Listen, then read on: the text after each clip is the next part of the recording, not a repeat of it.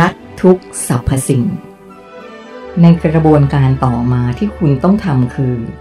การมอบความรักแด่ทุกๆสรรพสิ่งในจักรวาล เขาพูดจบ ก็เว้นวักนานพอสมควร เออ ยังไงต่อครับ ผมถามเมื่อรู้สึกว่ามันนานผิดปกติ คุณไม่มีความรู้สึกอะไรกับคำคำนี้เลยหรือ เขาถาม ไม่เห็นมีนี่ครับ ที่ผมพูดว่าทุกสรรพสิ่งนะ เขาถามย้ำ อืม ไม่ครับ ก็ทุกสรรพสิ่งแล้วไงครับ ผมตอบ คุณอาจจะต้องฝึกเรื่องการพิจารณาคำพูดที่ได้ยินให้ลึกซึ้งมากกว่านี้ หากจะเป็นรูปธรรมชั้นสูง ไหนคุณลองตอบผมหน่อยสิว่า การรักทุกสรรพสิ่งนั้น หมายถึงอะไรบ้าง รักทุกสรรพสิ่ง หมายถึงรักคน สัตว์ และอาจจะรวมถึงสิ่งมีชีวิตอื่น ๆ พวกต้นไม้ใบหญ้าด้วยใช่ไหมครับ คุณคงไม่ได้หมายถึงสิ่งที่ไม่มีชีวิตอย่างพวกวัตถุสิ่งของ ดวงดาว ท้องฟ้าใช่ไหมครับ ไม่ครับ ผมหมายถึงสิ่งเหล่านั้นด้วย ก้อนหินทุกก้อน เม็ดทรายทุกเม็ด เขาตอบทำไมเราต้องมอบความรักให้กับสิ่งเหล่านั้นด้วยล่ะครับ สำหรับการแสดงออกซึ่งความรักของคนที่คิดแบบมนุษย์ทั่ว ๆ ไปนั้น มักจะเลือกกระทำต่อสิ่งที่มีความสามารถในการรับรู้ได้ เพราะคุณมีพื้นฐานความคิดที่ว่า จะทำอะไรสักอย่างก็ต่อเมื่อ รู้ว่าจะได้รับการตอบสนองเท่านั้น หากรู้แน่ชัดว่า สิ่งนั้นจะไม่มีการตอบสนอง หรือไม่มีการรับรู้ใด ๆ คุณก็จะไม่ทำ แต่สำหรับคุณสมบัติของรูปธรรมชั้นสูงนั้น ถึงแม้จะรู้ว่า สิ่งที่เขากระทำไปนั้น จะไม่มีการตอบสนองเขาก็ยังจะทำเพราะเขาทำไปตามคุณสมบัติของเขา ดังนั้น ตัวแปรสำคัญไม่ได้อยู่ที่ใครจะเป็นผู้รับ แต่อยู่ที่ผู้ส่ง หรือผู้มอบความรักนั้นต่างหาก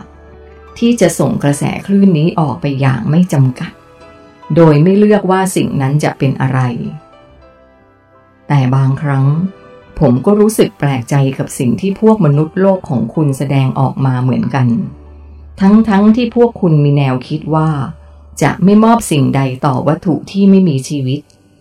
แต่พอถึงเวลาจริง ๆ เมื่อสิ่งของเหล่านั้นทำให้คุณไม่พอใจ เช่น มาขวางทางจนทำให้คุณสะดุดล้ม พวกคุณกลับแสดงความโกรธกับสิ่งเหล่านั้น ราวกับว่ามันมีชีวิต รูปธรรมชั้นสูงจะไม่ทำอย่างนั้นเด็ดขาด เขาจะไม่โกรธแม้กระทั่งกับสิ่งของที่ไม่มีชีวิต เพราะนั่นเท่ากับเขาได้ปลดปล่อยความชังออกมาโดยที่ไม่มีแม้แต่คู่กรณีสำหรับพวกเราจะถือว่า นี่เป็นเรื่องที่โง่เขลาที่สุด และก็ไม่คุ้มค่าเอาเสียเลย เพราะคลื่นความชังนี่เอง ที่ทำให้คุณหมดโอกาสเชื่อมต่อกับสนามพลังงาน ที่เป็นโครงข่ายสากลของจักรวาล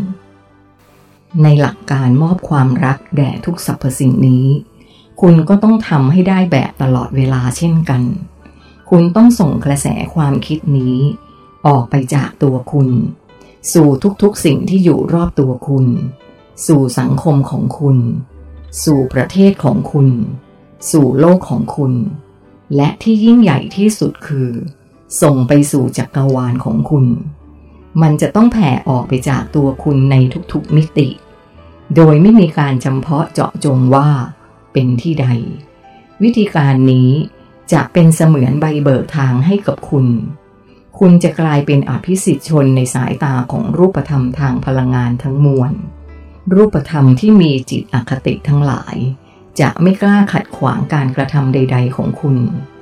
รัศมีของคุณจะแผ่จ้า จนทุกคนต้องหลีกทางให้ ในเวลาเดียวกัน คุณก็จะเป็นที่รักของรูปธรรมชั้นสูง ที่ประจำการอยู่ในสถานที่ต่างๆด้วย หากคุณเดินไปทางไหน เขาเหล่านั้นก็จะคอยจัดเตรียมสิ่งอำนวยความสะดวกทุกอย่าง ไว้สำหรับคุณ ผมฟังแล้วรู้สึกเครียดขึ้นมาเลยครับ แล้วถ้าผมทำไม่ได้จะเป็นอย่างไรครับ ผมถาม